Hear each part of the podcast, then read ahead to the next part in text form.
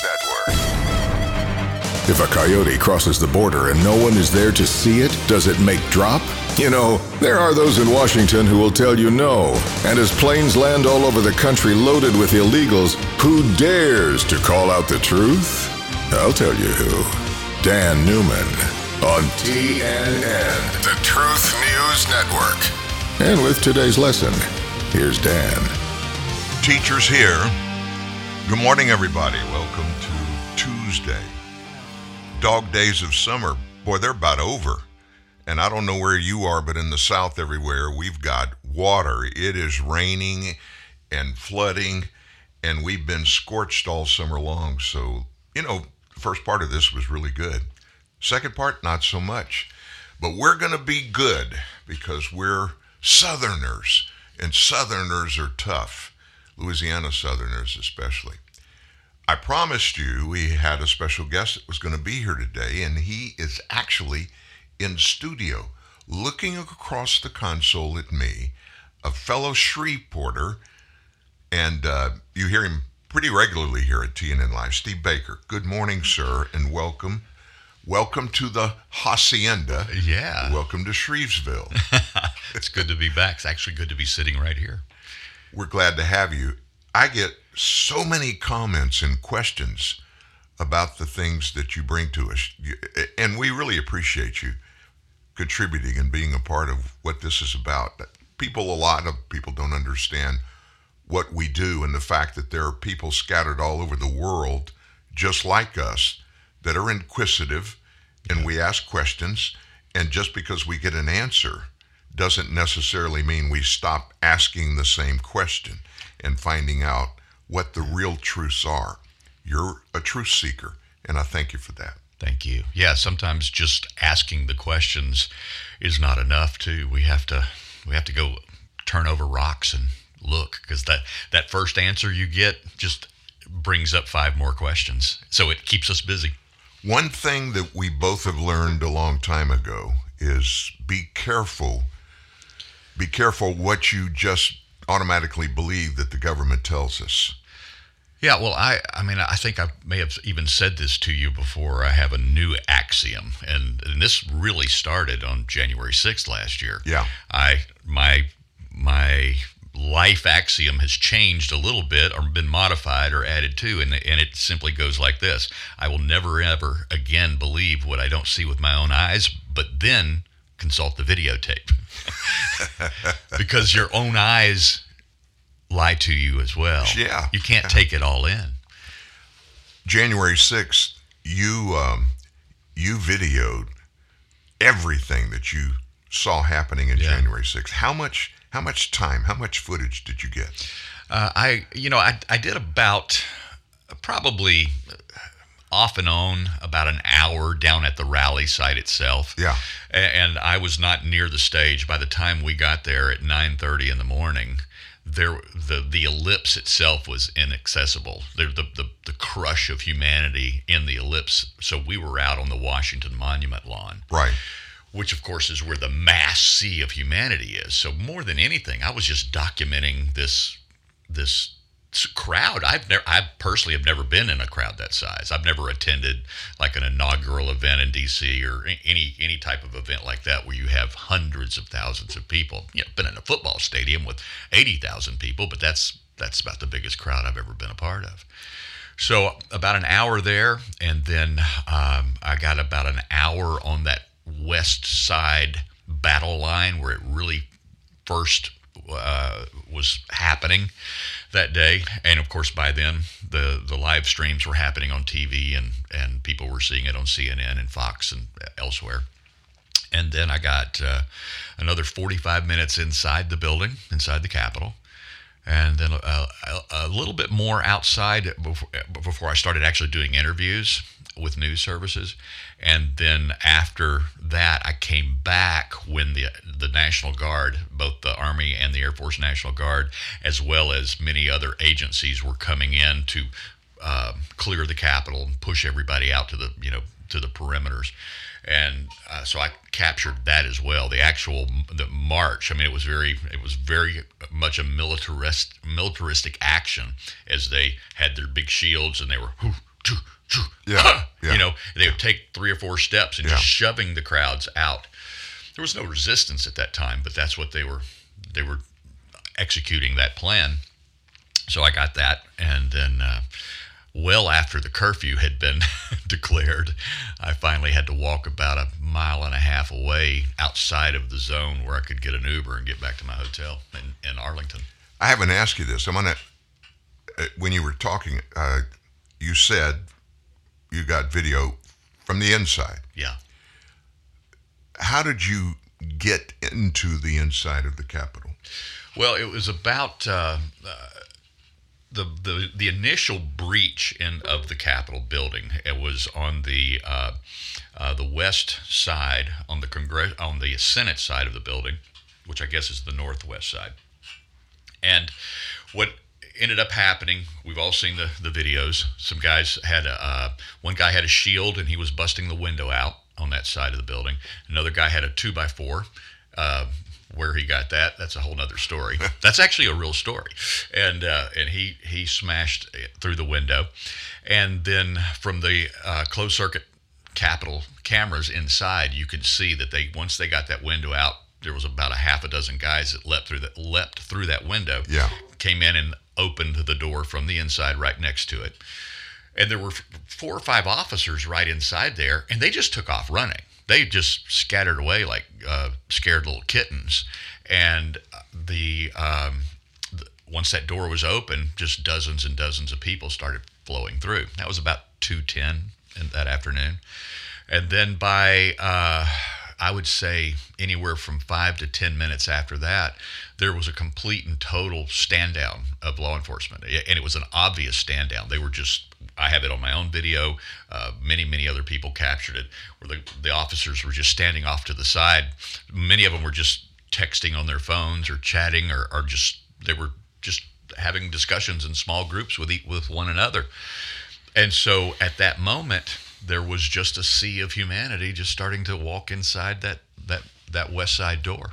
So you did not go through the busted window. You waited. No, and no, You I- went through the door. No, in, in fact, by the time I got there, there were so many people there, I didn't even notice that there was a busted window. Yeah. Uh, th- so there was just a door open with a line of officers standing off to the right, doing nothing. So it's, it was apparently a, a not an invitation to come in, but there was no resistance, and certainly nobody saying, "Hey, you can't go in there." I want to fast forward. You've given us so many so many details. I mean, exhaustive details, and that particular segment of your TNN live appearances has been downloaded. I don't know how many times from our site. Hmm. So people got that. Yeah, Let's fast forward to where you are today, because as you told us, um, you were notified. Your attorney was notified by the FBI that you were in the bullseye yeah, and that you should expect to be indicted. Now, this was months ago. yeah. What's the latest on that? Yeah, that was uh, back in November. In fact, it was the week before Thanksgiving of last year that uh, my attorney was notified by the assistant U.S. attorney up in uh, the uh, Philadelphia district that was handling my case and said that uh, your client will be uh, indicted or charged within the week. That's the exact quote within the week. And that was the Wednesday before Thanksgiving week. We went um, I guess the best way to say it is we took a full frontal at that point and went after them by doing, uh, we sent out hundreds of press releases about the absurdity of what they were going to charge me with. They were going to charge me with um, interstate racketeering. Now, explain that. I mean, I get it, but you explained it to me a long time ago. That sounds pretty sinister. Well, it's it's actually part of the RICO statutes. I read the statute when she sent when the U.S. Attorney, assistant U.S. attorney sent that to my uh, my attorney. She included the actual statutes under which I'd be charged. Yeah. And I'm reading this, Dan, and it's it's hard not to laugh at it because of the absurdity of the charge, but also it's hard not to have a big old knot in your gut because this is so. a felony Yeah. and And the charge basically says or implies that I knew in advance, because in order for it to be racketeering, there has to be collusion, there has to be planning, there has to be, uh, uh, I, I'm working with people on the inside of the operation, all Yeah. those things. And I've, I've never once had a com- so much as a conversation with a, an oath keeper, a proud boy, a militia group member, a three percenter, or anything. So all of the all of the characters who have been uh, besmirched or whatever, either rightfully so or not, throughout this entire process, I've never had any contact with any of them. So they basically said that because I knew, quote unquote, knew that this uh, an illegal event was going to happen, and I crossed state lines from North Carolina into Virginia into D.C. to profit from the event. So I knew in advance it would be an illegal event, and I planned to profit from it from the licensing of my videos. Well, Dan, you and I both know there were a hundred other journalists there Sure. that day that sold their stories. Yeah. It's just part of what happens in journalism. Sure. And so um, that was in November Yeah. last year. Give us an update on the status of that. What have they told you? Well, the um, the full uh, uh, you know reaction that we took to it, which was a press initiative, we got you know a press offensive, must have worked because within about four hours of that uh, press release going out, the U.S. attorney actually sent a copy of the press release to my attorney. She had already gotten it from the FBI because they're monitoring everything that I do at that point. And she basically said, We're not happy about this. And he replied to her and said, What do you mean you're not happy? Are you saying that my client should forego his First Amendment right because he's being threatened by the federal government? Yeah. And she said, "Oh no, no, no, we're not saying that." Yeah. What we're she and then she actually had the temerity to say this. She said, um, "What I'm most concerned about is that a, a judge may not look favorably upon the action that your client has taken, as if she cares what a federal judge cares, you know, Yeah. thinks about me." Uh, so uh, we took a step back. Uh, we didn't stop what we were doing. I mean, we were doing uh, we were scheduling interviews like crazy at this point. Yeah. Uh, one of the other uh, interesting connections that was made through this entire process, who also contacted me, was Senator Ron Johnson from Wisconsin. Uh, I got a call from an, from an aide who said, "This is the senator's personal cell phone number. He's expecting your call." Now, and that was the night before Thanksgiving. People that don't know, Ron Johnson has launched and has performed an amazing deep dive into everything that happened in January 6th and all of the bad players in it. Yeah, And so I wouldn't, if I was you, I wouldn't have been surprised based upon the exposure publicly that you had being there and your videos. Uh, news media outlets all around the world have played your videos that you took that day. So you kind of put yourself in the epicenter of the bullseye. Yeah, and it's it's been. Um, I, I I have to I have to step back and and assume that first of all the press offensive we did was effective. The second thing I think that was effective, and that's why I brought up the senator, was not to name drop, but it was fantastic that only days after the threat, I was able to include in my own stories that I spoke to Senator Johnson last Sure. night because uh, uh, even a, a, an assistant U.S. attorney has to take a step back from that. yeah, uh, that's somebody that has the ability to make their lives miserable. Uncomfortable. somebody like Senator Johnson. So, nothing has happened. That's still hanging over your head out there almost a year later. Yeah, it's uh, been what ten months now, or almost eleven months, and the the Monday after Thanksgiving was the last time we heard from the U.S. Attorney's office, and uh, that was it. And they they've gone completely silent. And of course, my attorney, when I ask him, because I do every couple of months, go, should we like, can we like ask what's going on? Yeah. And he goes, oh no, no, no, we're not saying a word. It's uh, every day you wake up and uh, you haven't seen the red dots on your chest from the SWAT team. He says it's a good day. Well, we're going to take a break. When we come back, I want to see if there's any updated news that you have and you can share with us Yeah. about uh, what is supposedly an investigation.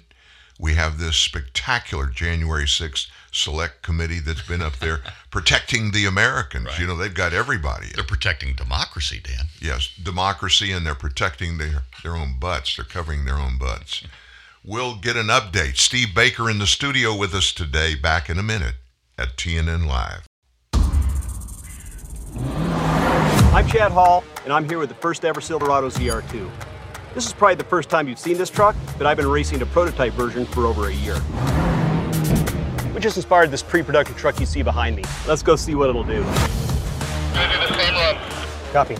It's got phenomenal power, acceleration, good ground clearance, skid protection, and you've got the Multimatic DSSV shocks, so it's just going to be that much more of a fun truck.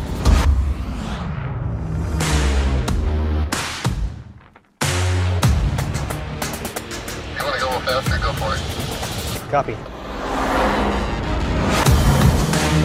It's an amazing truck. You're going to want to get your hands on one.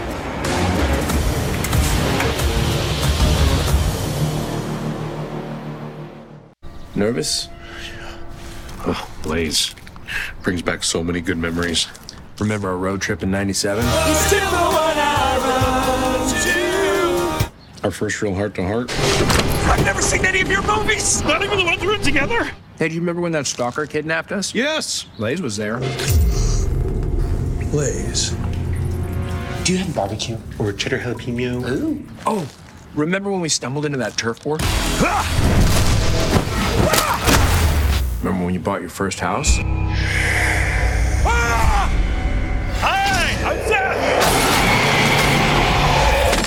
Seth. Those were good times.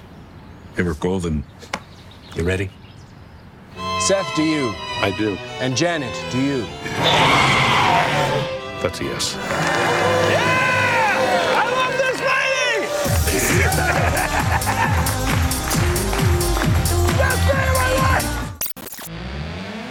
The truth as only he can tell it.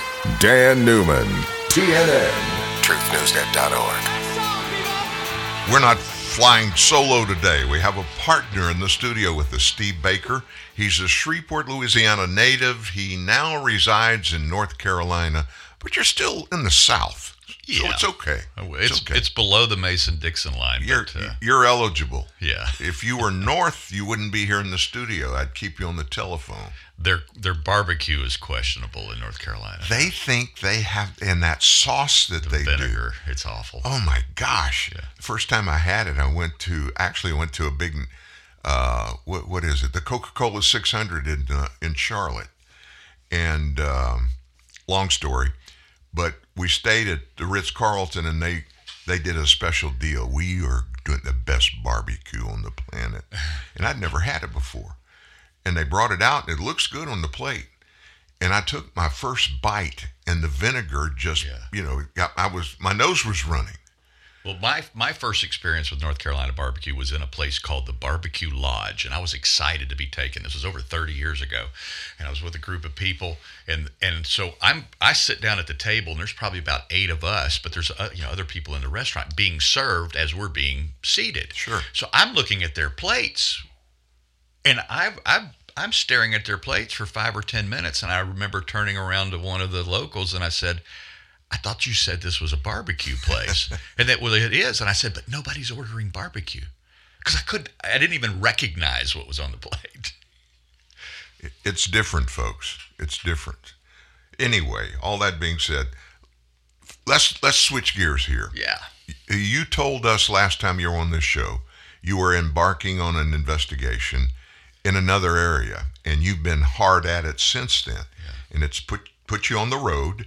Uh, you put some miles on your car, but you have some very interesting things that you want to share with us. Well, I, I have been, Dan, for uh, over 10 months now. Uh, no other way to say it except to just blurt it out. And this is This is the first. Yeah, okay. Uh, right here is the first. Do I need a drum I've roll? About it. Drum roll? Well, you don't need a drum roll, but uh, I may need protection after we walk out of here. But no, it, it's it's one of those things where uh, one of my own readers of my blog had been reading my stuff for years. Is a not a high-ranking official in the DOJ. He's just a functionary in one of the um, capital cities offices out in a western state and because of his position he sees documents and emails from the actual US attorney in that district every day as part of his job. And beginning years ago and uh, you know uh, say this as sensitively as possible but in in what's what he refers to as a CYA move, he started printing off certain documents and keeping them in his personal safe because of the sensitivity or the legal potential illegality of the emails and documents that he was seeing coming back and forth between Washington and the U.S. attorney in that district. Well, immediately after um, well, a year after January 6th, there was a, obviously a turnover in the administration in D.C. When the Biden administration came in, and Merrick Garland was then appointed as the new uh, Attorney General of the United States, there was an email that was sent out. I'm not sure yet because I still have not seen it, but I've had it read to me.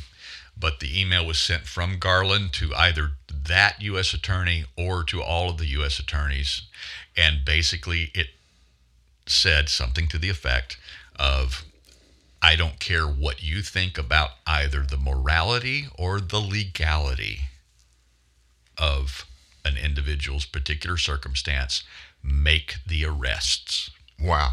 This is related to January 6th.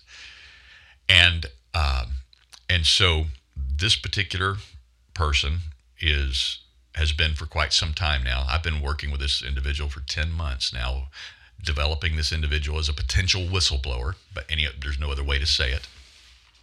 And finally have reached the level of comfort, or he did rather, reach the level of comfort to actually have a meeting with me face to face, which of course brings up um, jeopardy uh, for him, not for me, but for him, uh, because uh, just the contact with me as an investigative journalist could end his career in a rather, you know, uncomfortable way, to say the least. Uh, but he's he's emotionally and um, uh, spiritually prepared for that if necessary. He does not uh, want to lose his pension. He's two years away from retirement, uh, so he would like to make it through till the end. Uh, and and uh, and, and, as I, you know, right off into the sunset quietly. But he knows that if he is uh, discovered in this uh, 10 month round of conversations that he's been having with me and the other things that he has shared with me during this process, that uh, he will, in fact, declare or file for whistleblower status and, and hopefully be protected by that. But, you know, you never know. You know, there, there's some irony in what, what you just gave to us. Um, one thing good that the federal government created that works effectively, very effectively in the process, typically, anytime our federal government does anything, a program, uh, a policy, mm. anything like that, they're usually filled with holes and they don't work. Uh, their substance never equals what the plan was when it was all created. The one thing they've really done good and probably wish they hadn't was the government whistleblower program. Because once declared, it, it, it becomes very obvious. Of course, the person's identity is re- immediately revealed across the, every spectrum in the federal government, the news media. Mm-hmm. But there's significant protection that comes for them because it's so obvious. And from that point forward, pretty much everything is scrutinized. Yeah, unless your name is uh, Edward Snowden or Julian Assange, then you have other issues to deal with. But uh, I think they're a little deeper at a different level than you and I are. But yeah, there's there's some exceptions there. Well, they were certainly more concerned about Snowden because he when you say deeper, he knew everything. Everything, yeah. Yeah, and and and not wanting a guy with access to everything was certainly more significant than just a uh, an employee Yeah. of the Department of Justice in a town out west. So, what else can you tell us? In what particular area is this whistleblower conversation? What what is it? What is it about? Well, for me, um, ultimately, my my goal, and we are continuing the process of working for this, is to get my hands on that document. And uh, it has been printed off. It does exist, and uh, I can talk about it. But if I can't prove it, then it is no is of no use to us. On the other hand, if it if it does exist, and in his words, his own words are when he saw it the first time, because he get, he has access to all of the U.S. attorney's emails.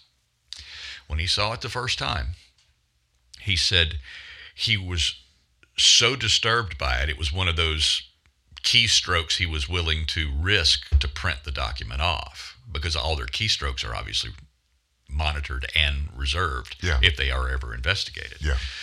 And so it was important enough for him to keep a copy of that, but he said he was uh, absolutely devastated that more assistant U.S. attorneys did not resign over that one email because it was so inflammatory and so um, just it was just hot, and it was the kind of thing that the, a good guy with a white hat would not want to be associated with. And the biggest disappointment he had in his career was that there wasn't a mass resignation of assistant USAs. What's the substance of what's in that? Uh, it's the it's basically the line from Merrick Garland himself saying, "I don't care what you think about the morality or the legality, because with if we can produce that document." I can, as I said, I can talk about it, but if I can't, yeah. if I can't hold it in my hands, and then use the the evidence that it exists uh, to, um, so that the the, the um, defense attorneys over these J six guys being held in the gulag in D.C. Uh, can then subpoena that information and use it in court and hold it before a judge. But that that that is a uh, my own attorney who is representing one of the oath keepers there. He's like, please, dear God, get me that letter. He Well, said, sure, we we could blow the whole thing up with that. Yeah. Wow. Yeah. It is interesting to me. You, you want to have faith, especially in the Department of Justice.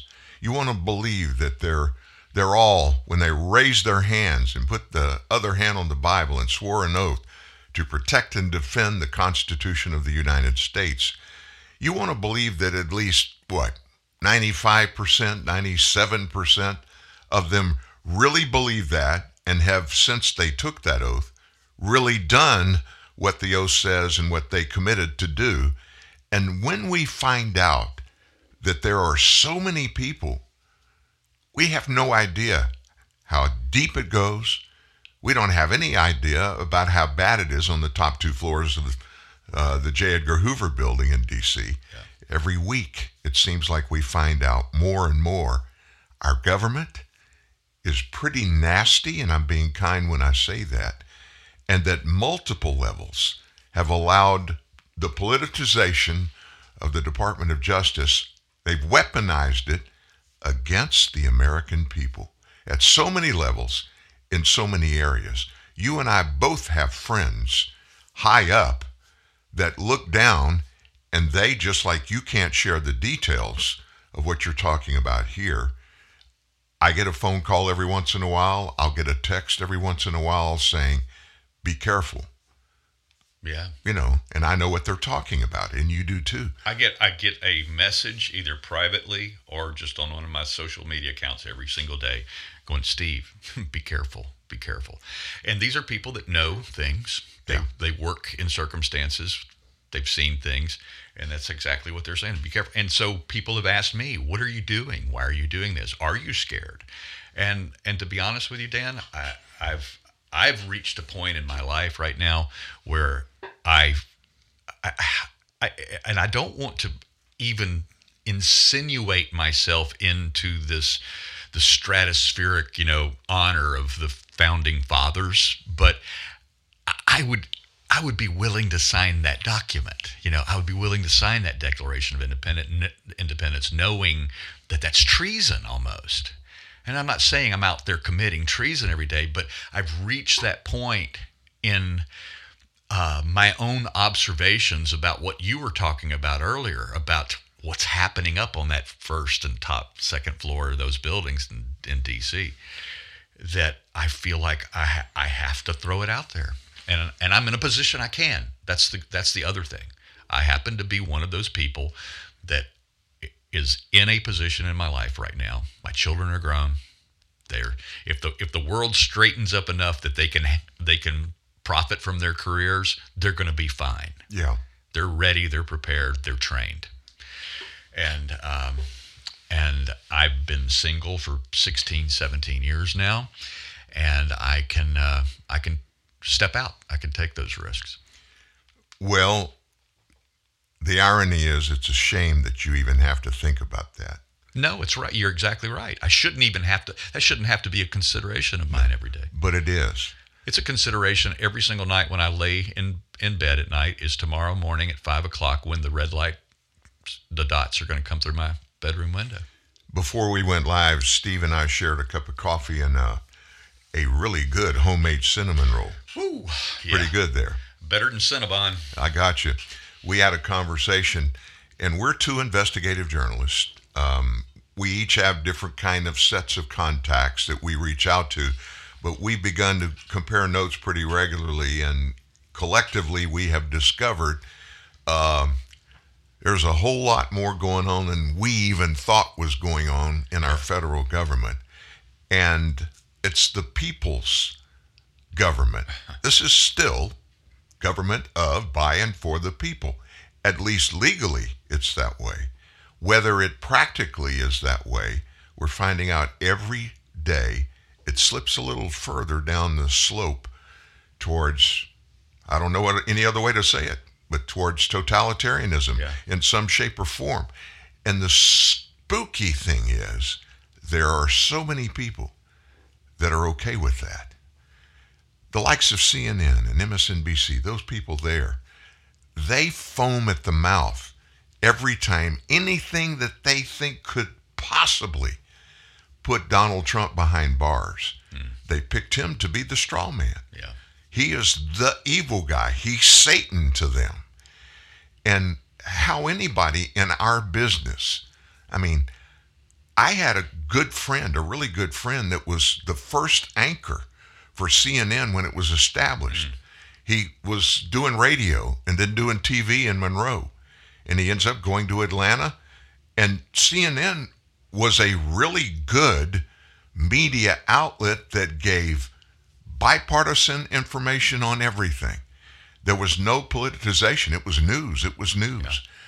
But I don't know when it happened. I don't know how it happened. But all of a sudden, CNN became just another rag out there. Yeah. And then, of course, NBC had to keep up with CNN.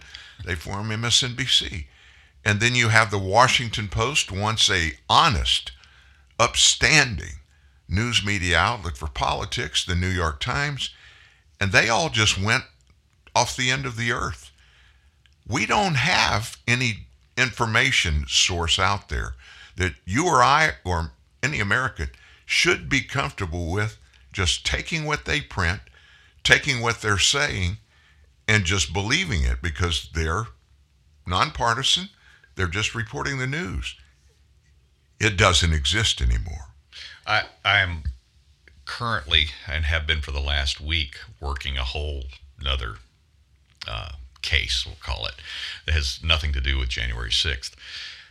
And the problem that we are having with our uh, confidential sources in this particular scenario, and we can talk about it a little bit if you want to later on or now, but the problem is exactly what you're stating is our sources have no trust in anybody from any news service. If, it, if they call themselves a reporter or a journalist or whatever it doesn't matter how independent i am. It doesn't matter that i don't answer to any editor or any newsroom anywhere in the world. Same here. the problem is they don't trust us Yeah. and because of that, it's been absolute, uh, you know, hell getting the right information out of them and getting them to be as forthcoming as possible in us investigating this particular story. Well, it's a it's a new world. It's a different world in which we find ourselves. Steve mentioned just a second ago. He's he's in another investigation right now, and uh, I don't know how far he's in yet. He mentioned it to me, and I'm one of those guys. When Steve Baker tells me he's got something he's looking into, and he's pretty sure there's meat on the bone, and it's important stuff. I want to find out what it is. I don't know how far you can go, but when we come back from this, we're going to dive into whatever's out there on the Baker thermometer. In just a moment, we'll be back. Not just political, not just lifestyle, but always relevant. Real truth, real news. TNN, the Truth News Network. Welcome to Burger King. Can I take your order, please? I'm here for the most wanted. Sorry, sir. Can you repeat that? The gang known as the Western Whopper. Ah, you mean our new Texas barbecue beef bacon and sweet Carolina Whoppers, right? Yes, I need them now. Try the new Texas barbecue beef bacon or our tasty honey mustard sauce on our sweet Carolina Whoppers at your nearest BK today. Burger King. Have it your way. How hard is it to unlock your car? Not hard. How hard is it to shut your car door? Not hard. How hard is it to start your car? Not hard. How hard is it to put your seatbelt on?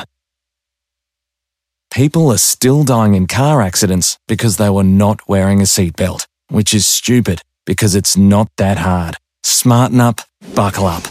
Think road safety. A message from the Government of South Australia.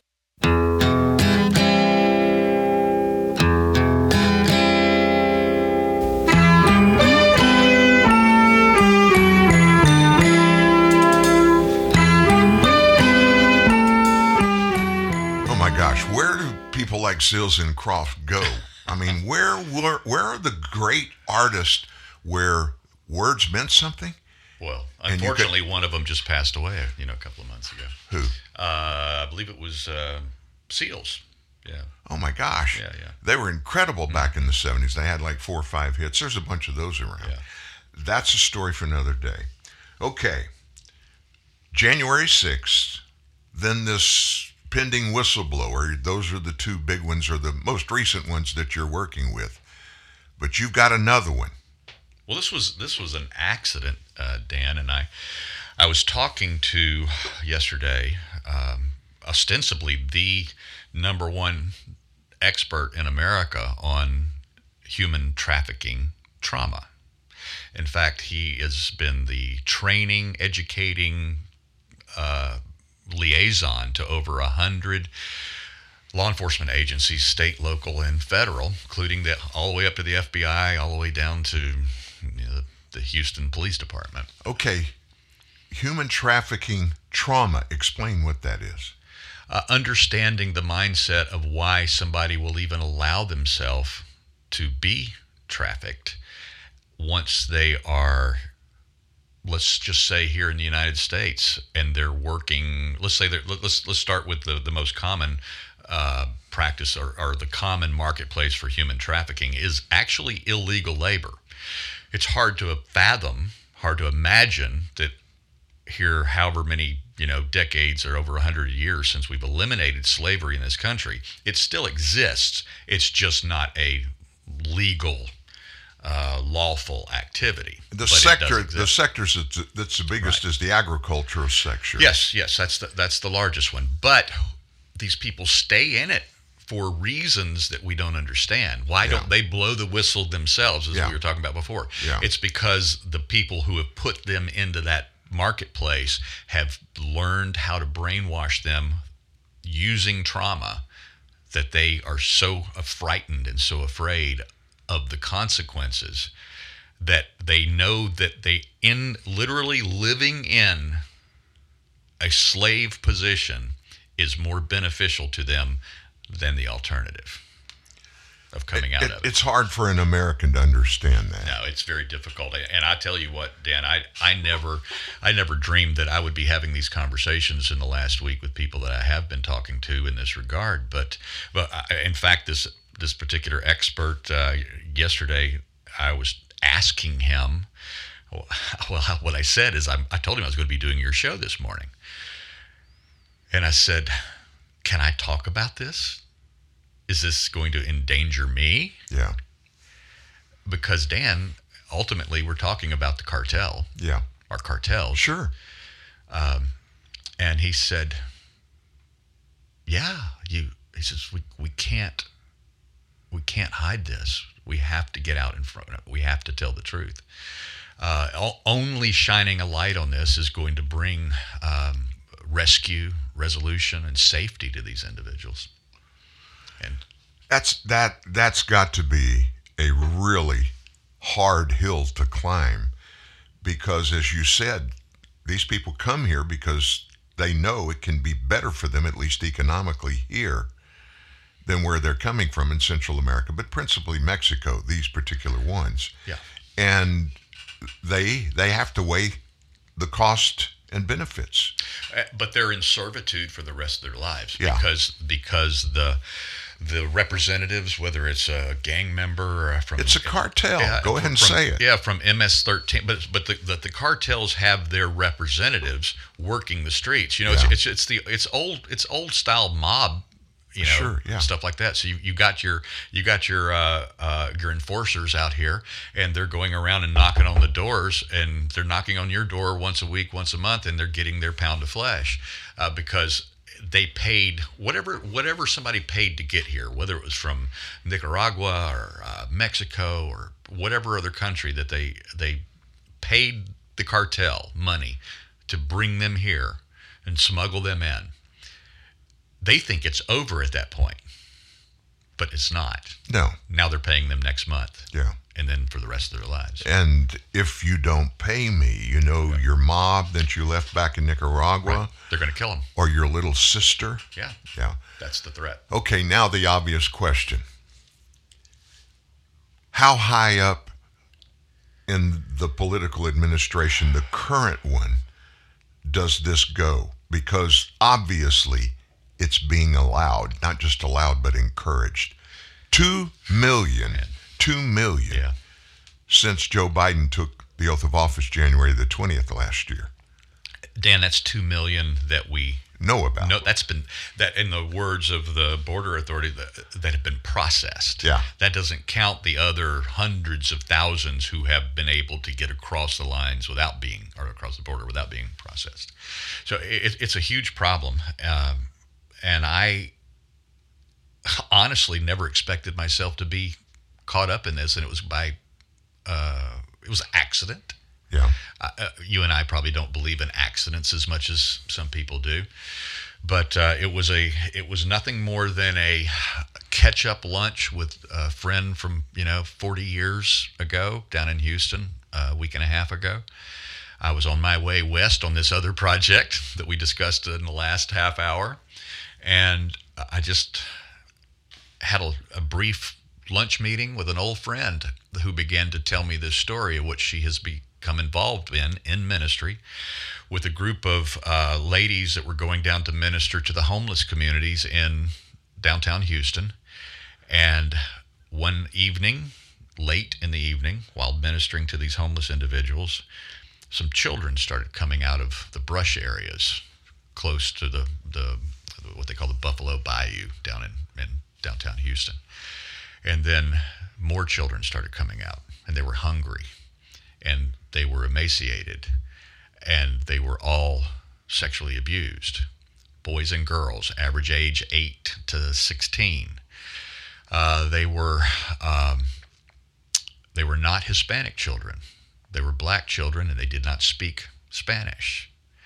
Uh, they were apparently uh, Haitians, and on a subsequent trip down, there was somebody who could interpret a little bit, and they literally would go in and they would bait these children out of the brush areas. So they would bring huge bags of Chick fil A sandwiches, you know, like a hundred Yeah. of them, and, the, and the, the children's meals, and then they would open the bags up, go get back in their van. This is a uh, this is a, a ladies' ministry taking these risks. And this is in Houston, Texas. Houston, Texas. One of the largest cities in the nation.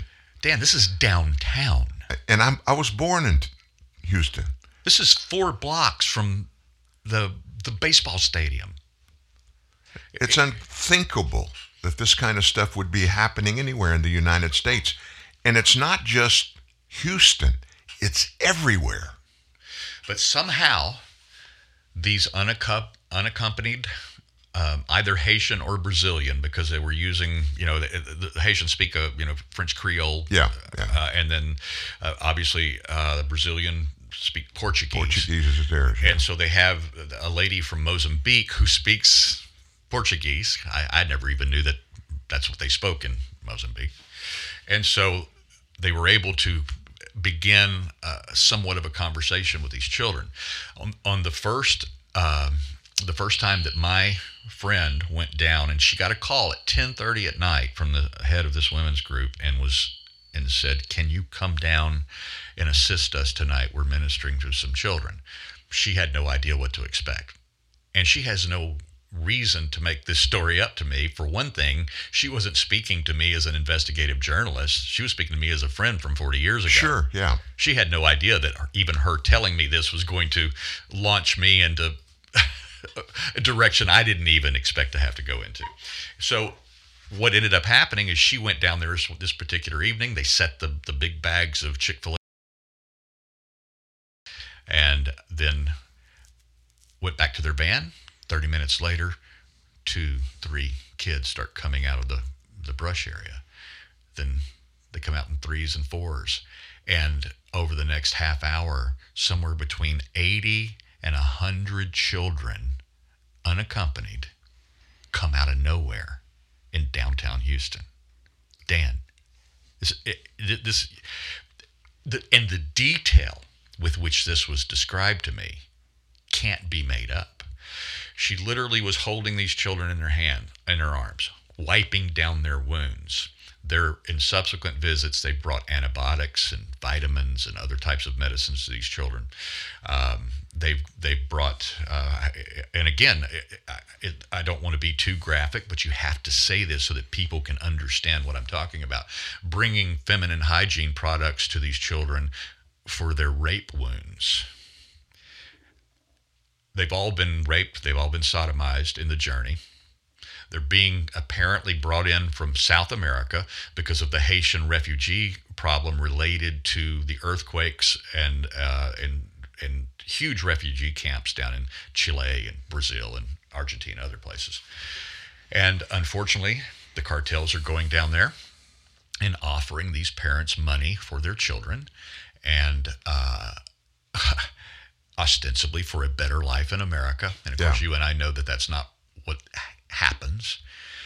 So these children end up in in these encampments here, and it just it it it. it it's absurd on the face. You can't even think that it can happen. And of course, now I'm I, I go into journalist mode, and I'm I'm just asking hundreds and hundreds of questions of, of this this friend, and then eventually I'm reaching out to local authorities. I'm reaching out to other investigative reporters who have more experience in this than I. Have. And one, I we even brought two others down last week to join me because I ended up staying in Houston for five days and going out every single night and, and looking for the, the proof and the evidence of this story.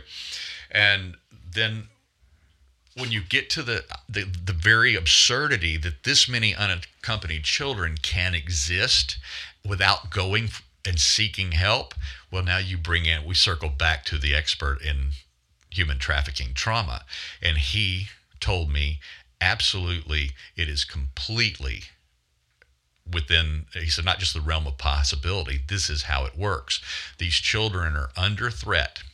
Not only have they seen and experienced intense trauma in the two months or so that it took them to get from south america even to the border what they've been through and he goes on to even describe in much greater detail like for instance they'll they'll put like these kids or even adult uh, traffic victims into the backs of trucks where there's three heads you know beheaded and they, it's not that they have to abuse that person now. All they have to do is see Yeah, three heads sure. in the back of a truck, Yeah. and they know what that means. Yeah. The implication was very clear. The message was sent. In this, in the in the case of these children, they have been told that if they seek help and go to the authorities of any kind once they're in the United States, that their parents will be murdered back home. So these kids don't talk. eight, nine, 10, 16 years old. Mm-hmm. And that's the circumstances they find themselves in when their parents were told and obviously believed that selling these kids to the cartel members would give them ultimately a better life in the United States. You and I were we were walking down the hallway to come in the studio. I I made a remark it's kind of appropriate here. The love of money is the root of all evil. Yeah. The Mexican cartels, it's estimated they're making a billion dollars a month on illegal immigration, top to bottom, human trafficking, sex trafficking, drugs, the whole nine yards. And they're making it off of people in the United States of America Yeah. that are subverting the rule of law, ignoring the law, and it makes it pretty obvious that in the Department of Justice specifically, Homeland Security specifically, there's got to be so much graft and corruption that takes place, or this would not be allowed. Why? Why, in the Biden administration, have we allowed 2 million that were processed illegally when they step across the border, when anybody does, and they don't have a formal invitation from the government to make it okay? They're all doing a criminal act. And then everybody on this side of the border that suborns that process is violating another felony criminal law, and nothing's done about it. Dan, one word answer to that question.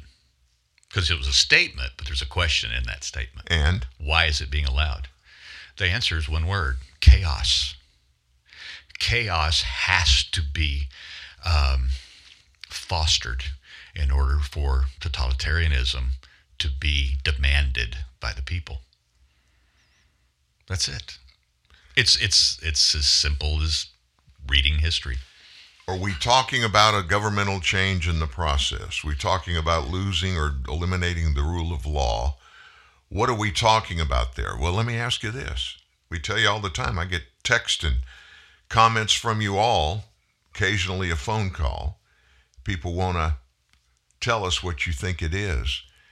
And to be honest with you, Steve, when you look at the options out there for the explanations why, there aren't very many possibilities. And none of them are good. Um, we're both Christians. We grew up in the church. Shreveport, different churches, but um, we believe in God. And we believe that God loves every human being, no matter where they're from, no matter their particular circumstances. And the United States government, our forefathers, I don't care what anybody says, if you go beyond the public documents that we hear about and you do a little digging, you find out God was in everything that happened in the foundation of this nation. And uh, it started out that way. There were some rebels. There were some people that did some bad things. I don't care who you are. I don't care what the circumstances are. Slavery is an abomination to humanity of any kind. And to be honest with you, um, the slaves that were here, it was incorrigible for it to be allowed, but it was allowed. It was a process that existed elsewhere before our forefathers came here. And I'm not trying to justify it at all. I'm just saying it was something that was done. And when it was identified, it took a long time, but it was eliminated. I want to point something out here. We have a we're close to half a million people listening right now. I have no idea who's listening, but there's somebody that needs to hear this, somebody that's angry, somebody that wants to get back at something that happened to either them personally or people that they love and know, evil through a type of slavery. In the United States of America, 300,000 white men died trying to eliminate slavery. Right. This is not a white black issue. It has never been that. It has been about controlling and owning in some sort of way fellow human beings and finding ways to profit from that. That is the abomination of slavery of any kind and every kind. And I got to be honest with you, what we're talking about now, what you saw in Houston, in my mind, is the absolute worst I've ever seen or heard about for this situation. And it's happening in my home state, in the city in which I was born. It blows my mind because Houston's a very forward thinking, or I thought a forward thinking city. It sounds like there's an element there, and I shouldn't be surprised based upon what I do and what you do. You shouldn't have been surprised, but I think we all we all are shocked that this is happening. Well, Dan, I have long been the uh, the anti Alex Jones type. I reject conspiracy theories. At, you know, when I hear them, my first uh, reaction is to reject that. As we talked about. Before you go further, yeah. let me tell you what my position is on that. I'm like you. I get all kinds of input from people about, hey, hey, hey, looky here. Yeah. I got five or six this morning uh, before we went live on the show at nine o'clock. I look at those things when they come out and I, I start here. If there is even a thread of truth in that, it's at least worth me checking them out.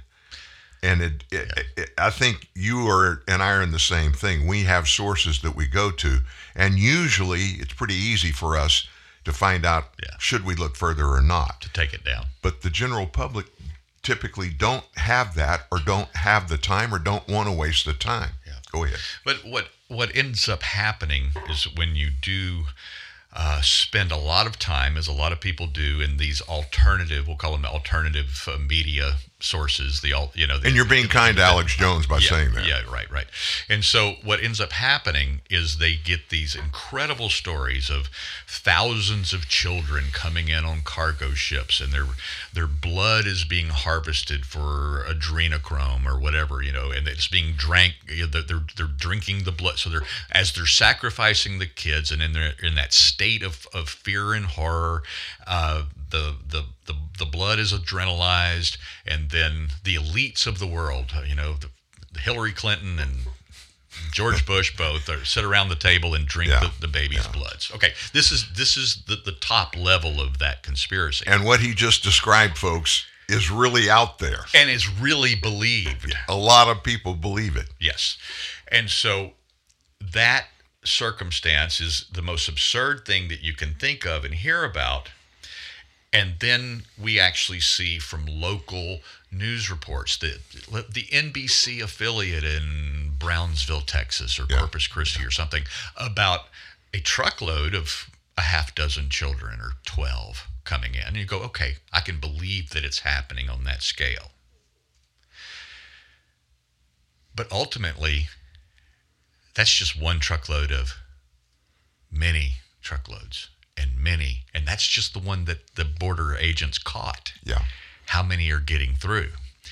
And then when you get to Houston and you have, from very reliable sources, the possibility that not just a dozen or so, but maybe even hundreds are living either in stash houses set up by the cartel or in the underbrush of a bayou until they are successfully marketed or taken to their end uh, buyer, whoever that is. And that's another question: is who who are buying these kids, and for what purpose? And so the fact that that's happening underneath, because I asked this question of the expert, and when I say the expert, this guy who trains law enforcement from the federal level all the way down to the local level, I asked him, how is it possible that I can know about this and the Houston Police Department doesn't know about this. And you and I discussed this also over the uh, the wonderful cinnamon rolls, is that when when things don't make sense related to government, it's very easy for us to automatically leap to uh, corruption and uh, collusion with the cartel. Uh, it's easy for us to go there. But sometimes it's just the sheer incompetence of government because government doesn't really do very many things very well. You know, I can so you have to start there. I can picture somebody in the FBI field office in Houston that finds out about this, and I can picture a conversation happening between whoever the level at the top of this office are about this very thing in a meeting, mm-hmm. conference meeting. Hey, we got this report, we checked it out, it's credible. Well, what would be involved if we launched an investigation and we assigned manpower to go do that? And they look at this and look at that, and they've got 10 things over here, and Bubba's over here that's about to retire. We don't have time. We don't have the resources in this field office to, to get into that right now. We'll look into it next month if we can, you know, find the resources to possibly assign to that. I can see that happening. It's it's worse than that, Dan.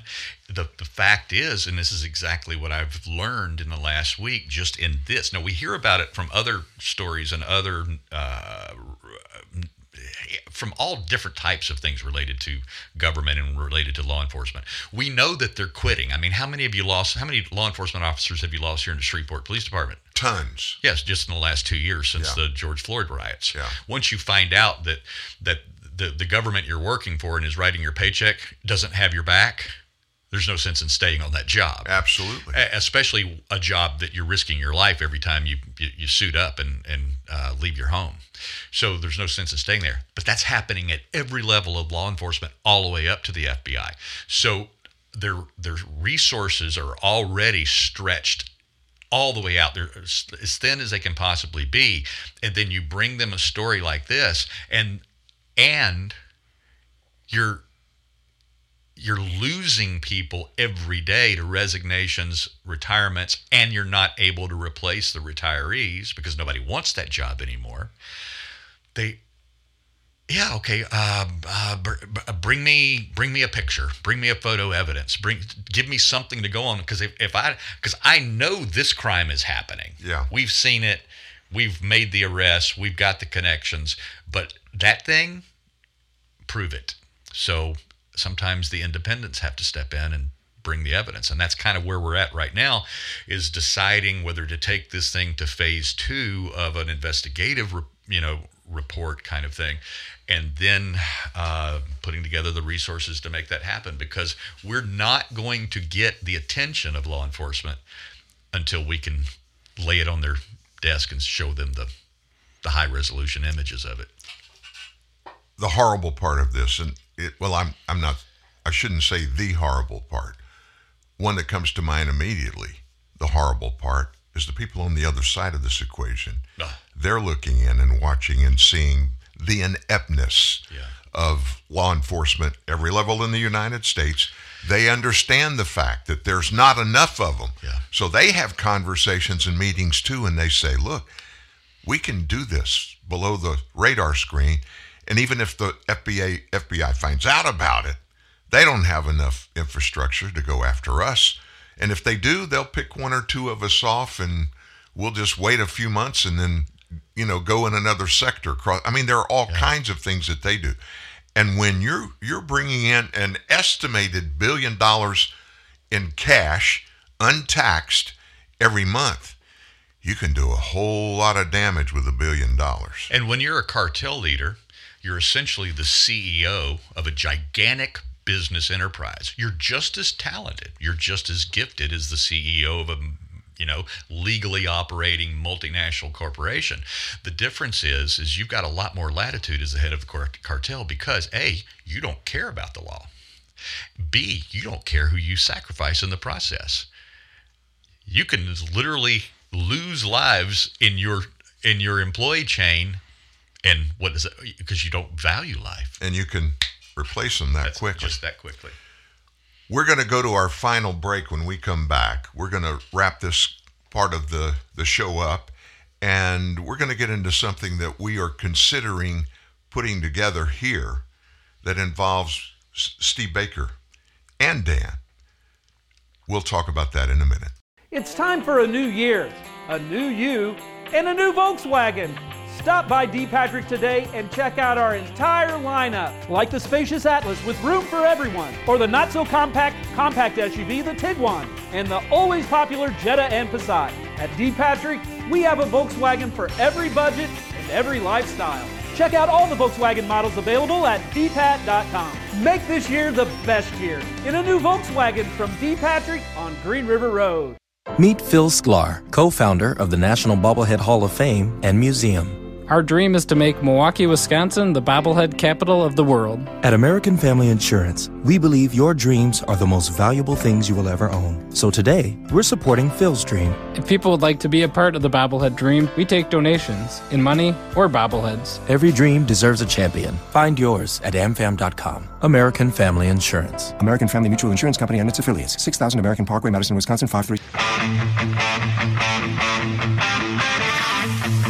I love going all natural. It just makes me feel better.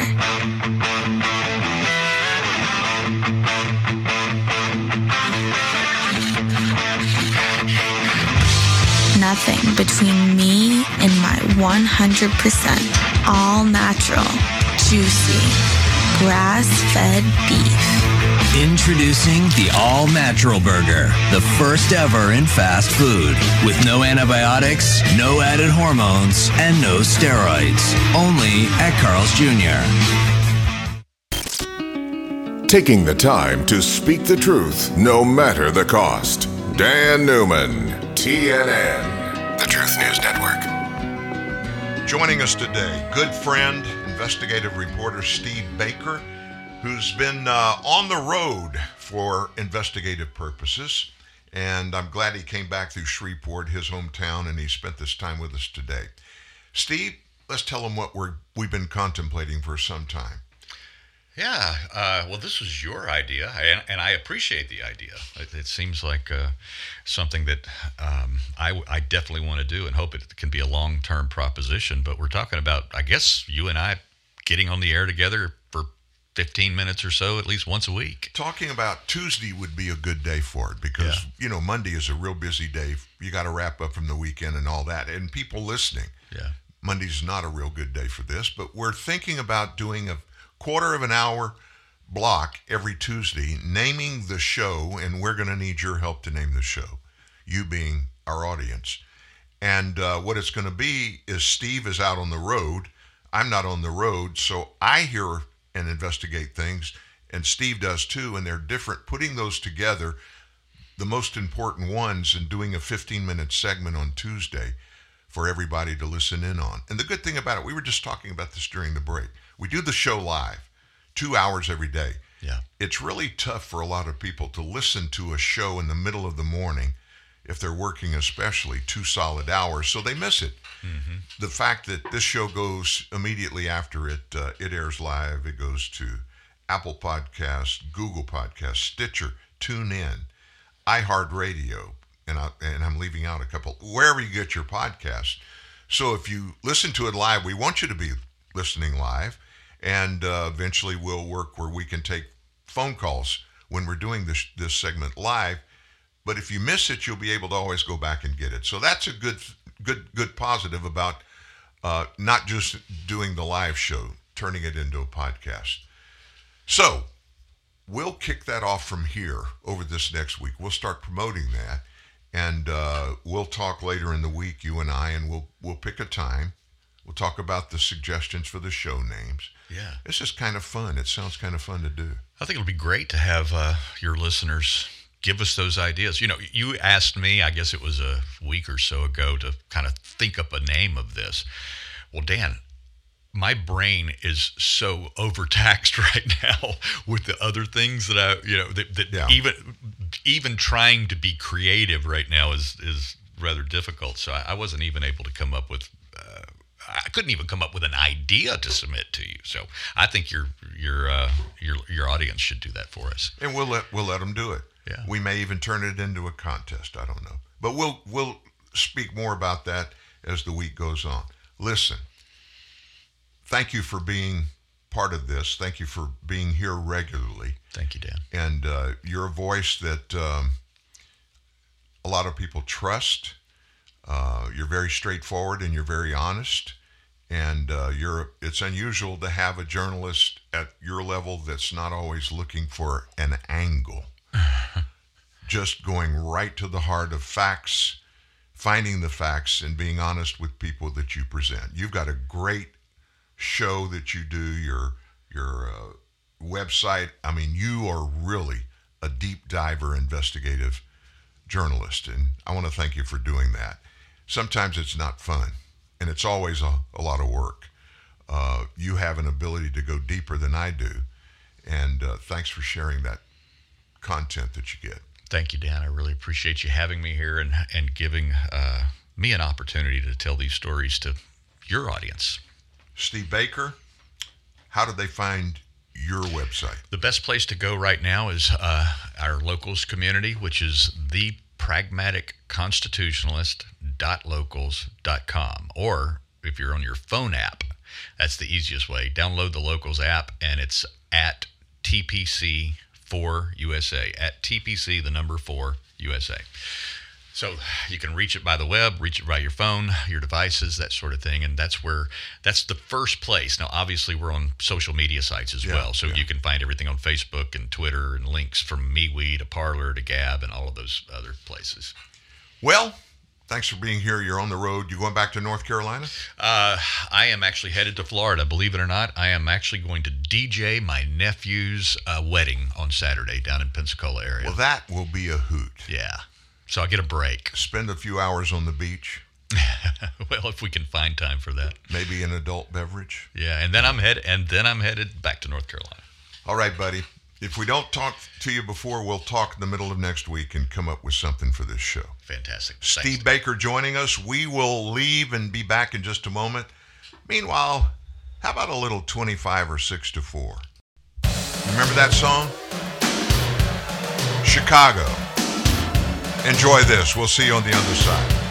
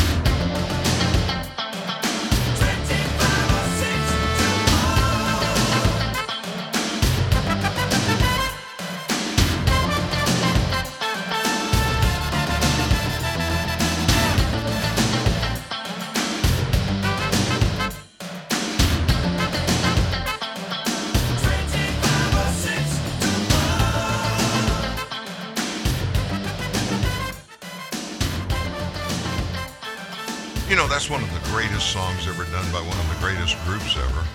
That's kind of the 80s remake. That's Chicago 25 or 6 to 4.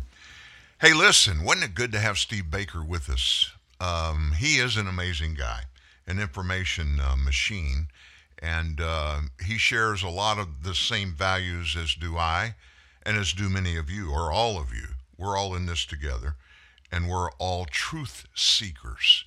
And uh, he is in a position where he has the ability to go, uh, I guess, goes harder than I go here, and that's by purpose. But it's good to have the um, the ability to tap into those things, especially those really big things that he comes up with. But guess what? There's a lot more going on out there, and a lot that we need to talk about.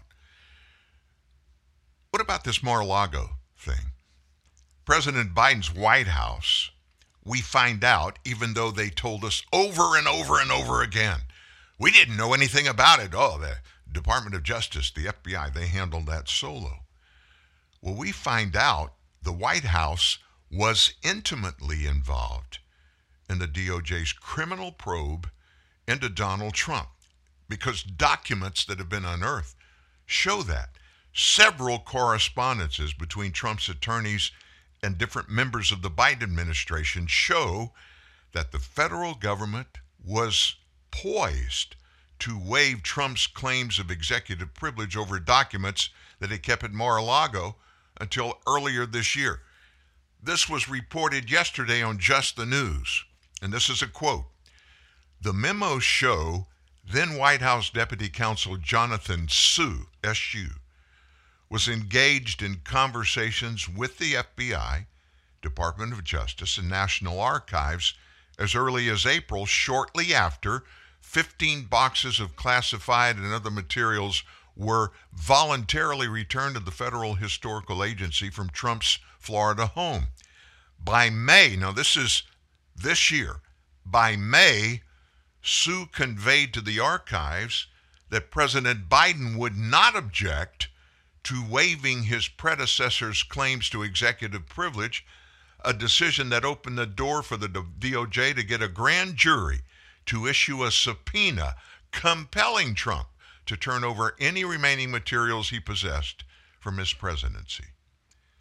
And then a May 10th letter from acting National Archivist Deborah Steidel to Trump's legal team confirmed the White House's involvement in the DOJ probe against Trump. On April 11th, the White House counsel's office affirming a request from the DOJ supported by an FBI letterhead memo formally transmitted a request that NARA, this is the National Archives, provide the FBI access to the 15 boxes for its review within seven days, with the possibility that the FBI might request copies of specific documents following its review of what was in those boxes.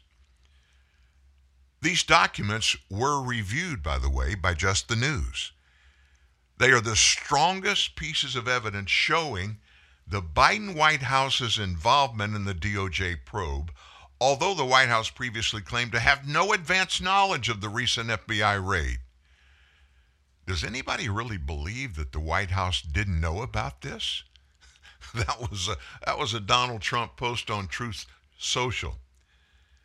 However, we need to note this. Just the News does not report that the White House had specific knowledge of the search warrant or of the raid before they happened, but that their participation through waiving executive privilege was the crucial piece that even allowed this investigation to begin. In affirming its decisions not to honor Trump's claims of executive privilege, Wall, this female uh, attorney, relied on a Supreme Court precedent that strongly suggests that a former president may not successfully assert executive privilege against the very executive branch in whose name the privilege is invoked. But this case was ruled before Congress's current Presidential Records Act was enacted. Wall's letter to Trump's attorneys claimed the former president had items marked as classified national security information in the set of 15 boxes Trump's team returned to the National Archives back in February. After the archives reviewed those, they told the DOJ about the potentially classified material, which prompted them to the DOJ to ask Biden to request the National Archives turn over access of the documents to the FBI. The Biden administration, the White House, had to make a formal request, which they did. And they knew it was going on, and they lied about it. Why doesn't that surprise me? it probably doesn't surprise you. Steve Baker, we talked about it. It's almost like automatically, anytime somebody in the government, in the executive branch, or even in Congress, when they say something is a fact, you need to automatically dismiss the veracity of what they told you it was. And that's a shame. That's a horrible situation to be in. So, Donald Trump, the former president, he's not sitting still and waiting for something to happen. He filed a motion yesterday and he's asking, he's actually demanding an independent review of those documents that were taken from Mar a Lago a few weeks ago. Law enforcement is supposed to be a shield that protects Americans. Law enforcement cannot be used as a weapon for political purposes. That's what they're claiming. But come on now. Who in the world believes that, that they're not using all kinds of things as weapons in the Department of Justice for political purposes? Trump said in a motion, Therefore, we seek judicial assistance in the aftermath of an unprecedented and unnecessary raid on President Trump's home at Mar a Lago in Palm Beach, Florida. Trump's motion for judicial oversight and additional relief it requests something that I think is brilliant that the court appoint what's called a special master, a totally independent, not Democrat, not Republican, nonpartisan special master that would prohibit the FBI from further review of those documents seized until the special master is appointed, order the government to release a more detailed property receipt and return any item seized that was not within the search warrant scope. By the way, there should be no need for this to even be requested because that is supposed to happen in every case. They did not catalog everything they took. They didn't organize it or structure it. They didn't give the details of what they took. Therefore, there was no way to try to match what they took to what the warrant gave them authorization to take. Now, think about it. What I'm about to say is not a conspiracy theory. Does anybody believe, anybody out there, do you believe or do you trust that whatever the FBI, the Department of Justice come up with as a catalog or a list of what they took, does anybody believe it's going to be accurate and be totally truthful? Does anybody believe that they are above inserting things or manipulating things that either were in there or weren't in there and just create something and put it in? This is the Biden administration. this is Merrick Garland's Department of Justice. Look at the crap they've done to Americans across this nation. You don't think for a second they would give Donald Trump a pass from this illegal activity they're so rampant to perpetrate. The property receipt that was released shortly after the raid on Mar-a-Lago, it only mentions nondescript items including what they title as miscellaneous top secret documents, leather-bound box of documents, and various classified slash TA, TS, which means top secret, or SCI documents. Trump's motion comes just days after amounts. He announced that he would file a Fourth Amendment motion concerning the illegal break in. That motion says my rights, together with the rights of all Americans, have been violated at a level rarely seen before in our country.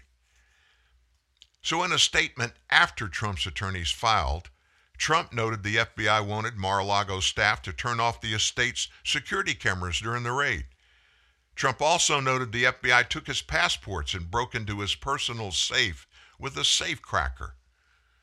Trump also laid to rest claims that the FBI seized any classified documents. We're now demanding that the DOJ be instructed to immediately stop the review of documents illegally seized from my home. All documents have been previously declassified. Now, let me ask you this. Obviously, this this whole thing was very uh, politicized. And with the midterm elections coming up, you know they needed something big that their candidates around the nation, Democrat candidates running for offices, something that they could hang their hat on. Because everybody, whether it's true or not, everybody believes Trump is going to run for president again in 2024. They need to find a way to charge Donald Trump and convict Donald Trump of some felony, which they say would then keep him from ever serving in public office in any capacity ever again. And to be quite honest with you, the Constitution negates that. The Constitution overrules any kind of law that's ever been made. There is nothing in the Constitution that would disqualify Donald Trump as a felon or any other felon from running for president. That's called power of the people. The Constitution made it very clear. Any election of federal officers has got to be fair and be done nationwide by the people, not by bureaucrats, not by a court decree, but by the people. And this is going to turn into something even bigger, I think, than you and I thought it is or thought it would turn into. Jesse Watters last night had Trump attorney Alina Habba on his show, and she shared the filing, the update on these filings. President Trump's attorney Alina Habba is here now with an update. All right, so tell us a little bit more about this filing that just dropped. Sure. Uh, I think it's to be expected that we obviously have questions about the Department of Justice having their own filtering system to go through taint, as they call it. Uh, I don't know. Would you want the Department of Justice going through your boxes when they're investigating you? So, what this calls for is what needs to be done. We need an impartial, that means not Republican, not Democrat, impartial special master to go in there, take a look at what they seized, give back to the former president what is rightfully his, things that are clearly declassified, things that are also uh, privilege, attorney-client privilege from when he privilege, attorney-client things he should never have been seized. The passports seized. Found that out after the fact. The problem is we have this incredibly broad warrant that should never have been in place in the first uh, in the first place. We have um, the magistrate judge who we know was affiliated with Epstein. He went and signed this document, didn't care how broad it was, and now we have a problem. We've got documents where you have no identification, no idea what they have, and the former president didn't have a passport for a while. I've never heard of this in my life. Yeah, you can't have crooked cops rifling through evidence, planning evidence. I mean, they have a history of planning evidence and doctoring evidence. You just can't trust them. You have to get this stuff out of their hands. But the filing also added some new details we didn't know. And when the president went down there, when this biased Department of Justice official was was down there in the basement. What, what did he yeah. say? He said, like, you guys don't even really need to show me this stuff. No, he, he honestly he was so cooperative. He said, whatever you want to do, go in there. He walked in, said hello. Here, show them this. They said, oh, thank you. You didn't need to show it to us, but we appreciate it. Hey, put an extra padlock on it. They were it. sandbagging him. Sandbagging him. They were basically saying, we're going to set it up, in my opinion they were going to set it up to look like he was hiding it, not thinking that the, pre- the former president or his legal team would actually say, hey, whoa, whoa, whoa, whoa, whoa, whoa.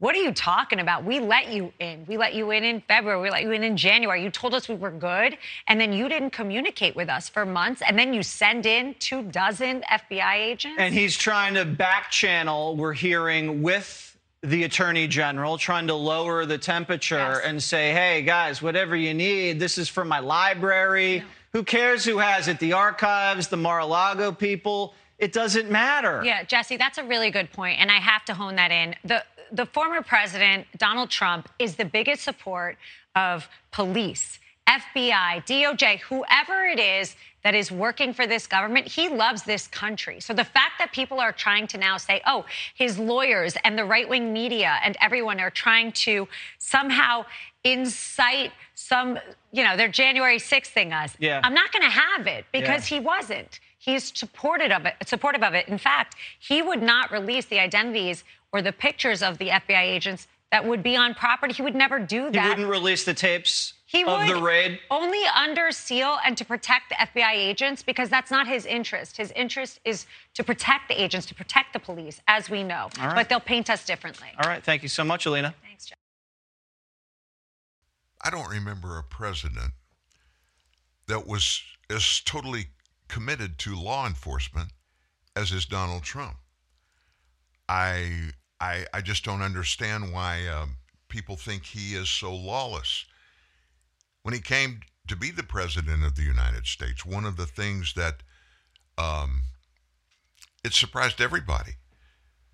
He was portrayed from the very beginning as being this tycoon from Queens, New York, which he not from Queens anyway, but that he was arrogant, he was boisterous, he had this reality show, and that he would never be qualified to serve in any office in the government, let alone the presidency. And he would do anything and everything he could to enhance enhance himself financially his reputation. He was all about being able to say something big and good about himself. Nobody could believe that this guy is all in, totally into the Constitution, totally into the rule of law, totally into the American people controlling the government, totally into government of the people, by the people, and for the people. And he never strayed from that. He was the antithesis to what the establishment in Washington, D.C. was. And I'm not just talking about Democrats, I'm talking about the entire political process across party lines. It was the swamp, and he termed it the swamp in his campaign in 2016. They could not stand it. This guy could not come in here and turn the political world upside down. They were committed, they weren't going to let it happen. They did everything they could think of to stop him from being elected. And when he was elected, they did everything they could keep up, uh, think of to get him out of office. It's amazing what truth can do when it's put out among all of the people in a vacuum, not cluttered with opinion, but the facts speak for themselves. And the bureaucratic industry in Washington, D.C. could not and will not allow that to happen.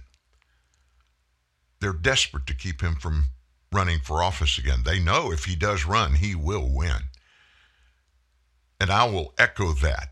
If Donald Trump runs in 24, he will win. And don't think for a second he's not going to be going back and dealing with all of the evil that he has seen, not just since he left office, but over the four years that he served as president before. And the people's voice will speak and it will accomplish the objectives that are necessary, not the ones that Donald Trump thinks should be, but the one, all of those that Donald Trump sees that he knows should happen based upon the rule of law and the U.S. Constitution. He's the first president in my lifetime that just hasn't politicized everything, hasn't gone in to seek wealth and fortune for himself. In fact, his net worth dropped dramatically while he was in the Oval Office for his four years. Why did it do it? He wasn't working in his company anymore. He had very reputable and eligible and qualified people that took his spot. But when you build a company around a guy that has that kind of reputation, that kind of knowledge, that kind of accomplishment. You can't just turn the page and put somebody else in there and expect the same old results. It's going to be interesting to see how his financial situation will, of course, be uh, included if he runs again in all of the records that he files to be able to be eligible to run and serve one more time. His financial disclosures will be made available to all of us. It's going to be interesting to see how his net worth has changed from 2016 to when he left office, and then from then till 2025 when he would be inaugurated again as president. Number 47. 45th president, 47th president. That's kind of interesting, isn't it? Man, today has been a short day. We're not done yet. Uh, but I'm trying to come up with the, the stories that have broken the latest, that are the most important. When we're looking at this midterm election, Republicans, I think, could easily retake the Senate majority if they focused on a four tiered strategy to lock in vulnerable GOP held seats and flip some vulnerable Democrat held seats without getting distracted by the establishment media or Democrats. Just focus. Much of the media and the elites in the political world have spent the last week or two in something of a hullabaloo over whether or not the red wave in November is canceled now due to some Democrat wins in the dog days of summer and supposedly weaker than expected Republican nominees in battleground states. But the fact of the matter is, nothing has really changed from earlier this year before primary voters picked their candidates. A 50 50 Senate with a map where the GOP is playing lots of defense with a handful of pickup opportunities probably puts the chances of a Republican takeover of the chamber at about a coin toss, or maybe a little bit better than that. In other words, all Republicans need to get the gavels back in the Senate is flip a net one seat, just one seat. So breaking down the map strategically, the pathway is pretty simple for Republicans and we'll really focus on just five states. You know who they are Pennsylvania, Wisconsin, Arizona, Nevada, and Georgia. But to get there, to that main event on November 8th, Republicans first need to look at the bigger picture nationwide and then zoom in from there. There are technically 34 Senate seats out of 100 that are up in November. 35 if one counts Oklahoma's special election for the seat retiring Senator James Inhofe is vacating, but really only about a dozen of them are potentially competitive. As long as Republicans hold all the red state seats with no surprises, like both of Oklahoma seats, Alabama seat, North Dakota seat, Indiana seat, and so on, they're going to be in a prime position to have a shot at the majority. The first tier of seats to look at in this four tier strategy includes those red states, plus traditionally battleground states Republicans absolutely need to hold to win the majority, like North Carolina, Ohio, Missouri, Florida, and Iowa. Polling in Ohio and Iowa suggests the GOP is likely to fare pretty well in both of those places. Missouri seems to be a lock for the GOP after Attorney General Eric Schmitt won the GOP nomination. North Carolina is tight but Representative Ted Budd is a strong general election candidate, and Republicans have won the state in almost every single statewide national election dating back for 10 years. Florida, meanwhile, has been trending more and more red, and with Governor DeSantis holding down the top of the ticket, it's very likely that Senator Marco Rubio pulls this one off against Representative Val Demings even if a couple of recent polls suggest a closer than expected race. And let me just tell you this I don't weigh in on this kind of stuff very often, but Val Demings, who is running against Marco Rubio, is one of the vilest people in politics I've ever seen. She's just downright nasty. So if Republicans haul all of those, if they if they grab them and nobody gets uh, a shock and loses one of those seats, then the focus shifts to the second tier of races, seats the GOP are defending but are much tougher to hold. The two states are only two in this tier Wisconsin and Pennsylvania. Ron Johnson in Wisconsin is a two term incumbent. He's seeking a third after a decade plus of legislative successes. His Democrat opponent is Lieutenant Governor Mandela Barnes, a devout socialist whom Republicans have barely started exposing. While some polls show Johnson trailing just slightly, expect this race to change a lot between now and Election Day. It's also worth noting how badly every pollster got Wisconsin in 2020. There's no reason to believe the pollsters have changed their ways. So it's likely Johnson is going to significantly overperform there, just as Donald Trump did. Pennsylvania. Now, this is a tough one for Republicans. After that grueling primary, Dr. Oz emerged victorious from a recount that dragged the fight on for weeks after he defeated businessman David McCormick this spring. Dr. Oz has been slow in getting off the starting block against Democrat nominee Lieutenant Governor John Fetterman. Some public polls have suggested Fetterman might be leading by close to 20 points. But other polls just released from Trafalgar suggest a much tighter race. And as Republicans focus on Fetterman's radical views on crime in particular, the race pretends to tighten significantly. Even Jake Tapper, CNN, a Pennsylvania native, admitted that this weekend. If you haven't seen this Lieutenant Governor John Fetterman, hadn't read anything about him, I'm not going to tell you all about him right now for, for the purpose of time. I'll give you a homework assignment. Go Google Lieutenant Governor John Fetterman in Pennsylvania and find the one site that is fairly objective, listing you and even showing you some video and pictures. This guy, I don't know any other way to put it, he is a nut job. I mean, he looks like a nut job. This is a guy that just recently moved out of his mother's house and he got an allowance until just about 10 years ago from mama. That should tell you a little bit. Tier three, this is where it gets really interesting. This is where Republicans have some opportunities to flip some seats from Democrat control back into GOP hands. The three best pickup opportunities for the Republicans in November are Nevada, Arizona, and Georgia. In Nevada, some polling has shown GOP nominee Adam Laxalt leading incumbent Democrat Senator Kathy Cortez Masto. Other polls have shown Masto in the lead. In Arizona, the GOP's Blake Masters just emerged from the primary, and the first poll shows him down against Senator Mark Kelly, the former astronaut who's a Democrat in Arizona. But Republicans expect to unify and put heat on Kelly soon, so expect that race to tighten.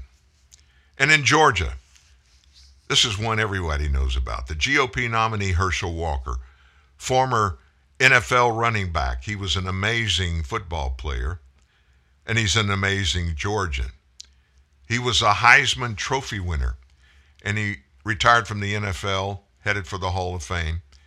He's running neck and neck with incumbent Democrat Senator Raphael Warnock. Warnock pastors the biggest Baptist church in Georgia, and he is a lightning rod. He won in a very closely contested race a couple of years ago. Warnock has loads of personal baggage. So does Walker, for that matter.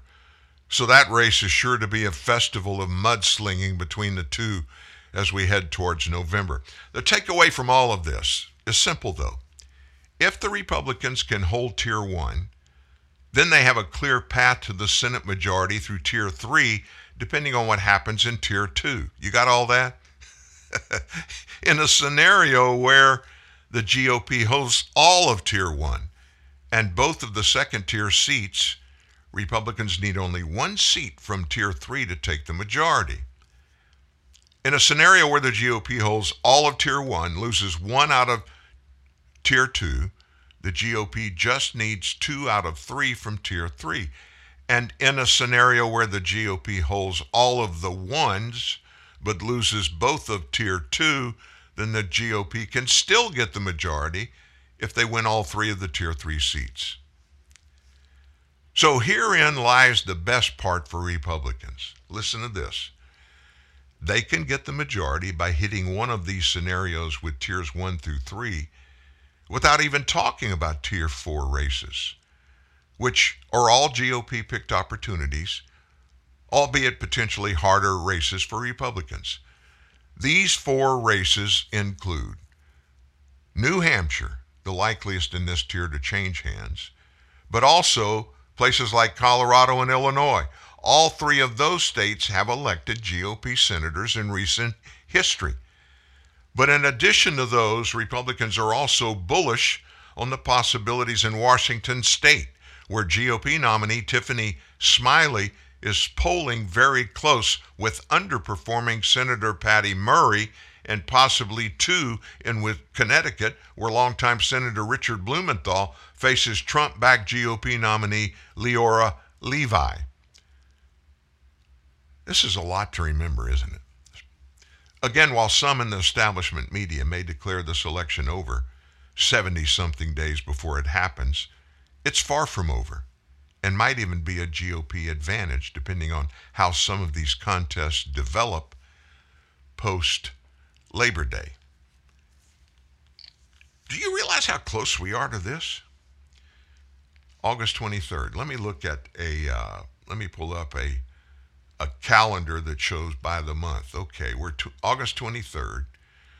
I'm looking to Election Day. How far away are we? Let's see. Let me count the weeks. One, two, three, four, five, six, seven, eight, nine, ten, eleven. We're 12 weeks away from the election. 12 weeks. That's pretty close to 90 days, isn't it? You and I both know in 12 weeks, a lot can happen in politics. A lot of good or a lot of bad. We're just going to have to watch it and see what happens. I, I will tell you this it's a dogfight, and it's going to get worse and worse and worse. And um, I think we're just going to have to watch it closely. Pay attention to this. If you're a conservative, what you need to do is talk up your conservative ideals to the people in your circle of influence. And when you get a chance to say something, say something. Say something. There are a lot of people that, if they choose to listen to one or two media sources and they happen to be from the uh, legacy media, they call themselves legacy media outlets, pretty much their mainstream media. If that's their choice where they get their, their news from, they're in another world when it comes to thinking through this. Don't trust that. Speak up. Let them know what you think and give them the grounds for which you think it. We've got to get an administration in power in Washington that thinks reasonably. I mean, I'm not talking about some of the, uh, I'm not talking about some of the bread and butter things out there that everybody knows we need. We need to tackle inflation. We need to ch- tackle the price of everything. We need to tackle everything that has, in just two years, not even two years, has basically kneecapped our entire military. I'm talking about Joe Biden. I'm talking about mandatory vaccinations. Our military numbers are as low as they've been in, since I can remember and it's weakening us on the world stage. We don't need to be looked at that way. We don't need to be that way. And we've got to start filling in the cracks in all these things that have become loose under this president. And if we can get the Congress, we can make big gains on that and then keep our fingers crossed for 2024. So I'm talking about these policies in this administration. You know who Secretary of Energy Jennifer Graham Granholm is, former Michigan governor. She is all in. She is a climate change zealot. She suggested that the forced transition to green energy could bring about world peace. Now, think about that. Where does a person who believes in a, a process or a, thing and without any real scientific proof just automatically spends their life declaring that it's factual, that it's real. And if we don't believe it, if we don't believe the way she and others in her same path believe, then we're evil. And I'm talking about green or renewable energy. On Friday last week, doing an interview with VOA News, Jennifer Granholm used Russia's invasion of Ukraine to make her case for the abandonment of cheap, abundant, and historically reliable fossil fuels. We need to ditch that in favor of the utopian future of expensive, um, scarce, and unreliable clean energy sources. She's using the war in Ukraine to justify that. Using the ongoing bloody fighting in a land that has become a bottomless money pit to be filled by American taxpayers, tens of billions of dollars we spent over there. Which, as an aside here, makes you think, you know, we know about the graft and corruption that Ukraine has been known about and for for many, many years. How much of that relief money that goes over there is being sucked away by uh, people other than the military taking care of their needs? Just throwing that in there. Granholm spoke in sweeping terms that green energy would bring light to the planet, along with peace and harmony. Here's a quote from the secretary Honestly, this invasion by Russia is such an example of why countries need to move away from the volatility of fuels from countries we do not have our interest and from the volatility of fossil fuels, she said. If we want to be energy secure and energy independent, that means we've got to produce our own energy. Now, wait a minute. We were doing that before you went into office on January 20th. October of 2019 in October of that year, it was declared, it was re- released to the American people. We are energy totally independent. We don't need to rely on any other country. We're making our own energy in the United States sufficient to take care of all of our needs. Perhaps a move to clean energy will be the greatest peace plan the world has ever known, she said. That, in my definition, is poppycock. There's no way it can be believed. It just can't be. I don't believe it. Do you? Why would you believe it? You know what their end result that they're hoping for. Their panacea, their money at the end of the rainbow is at the end of this century using all of the policies, all of the tax and spending, all of the loss of jobs for Americans and the millions of people, destroying the fossil fuel industry totally from top to bottom, which we need to survive. And they know that. They're finding out and they're admitting that. We were producing enough of that before Biden took the oath of office to support ourselves totally with no reliance on any other country. And they're ditching it all. They think that's the answer. I, I just don't get that. But I guess it's an opinion, and that's all it is. I promise you, that's all it is. Don't want to get away without talking about Dr. Fauci. Anthony Fauci, he announced that he was going to retire at the end of this year. He was going to hang it up. He's been working for 50 years. There are a lot of people that think he thinks if he gets out of the federal office in which he serves as the head of the NAIAD, that that's going to take him out of the uh, the line of fire for if the Republicans get even just one house of Congress get it back, that he's going to be bulletproof. They can't go after him. Well, he needs to understand subpoenas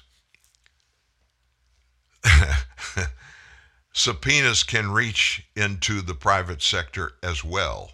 And Dr. Fauci, you need to be prepared for that because you're looking for that, or you should be looking for that, because it's coming for you. Hide if you can. But just know this the American people are demanding that we find out exactly what was going on during the COVID 19 pandemic and what shouldn't have been happening. Hey, that's a wrap for the show today. Thank you, Steve Baker, for being here with us. We love having you on. We'll be back tomorrow morning, 9 a.m. Central Time. Make sure you join us. Till then, you have a great Wednesday. So long, everybody.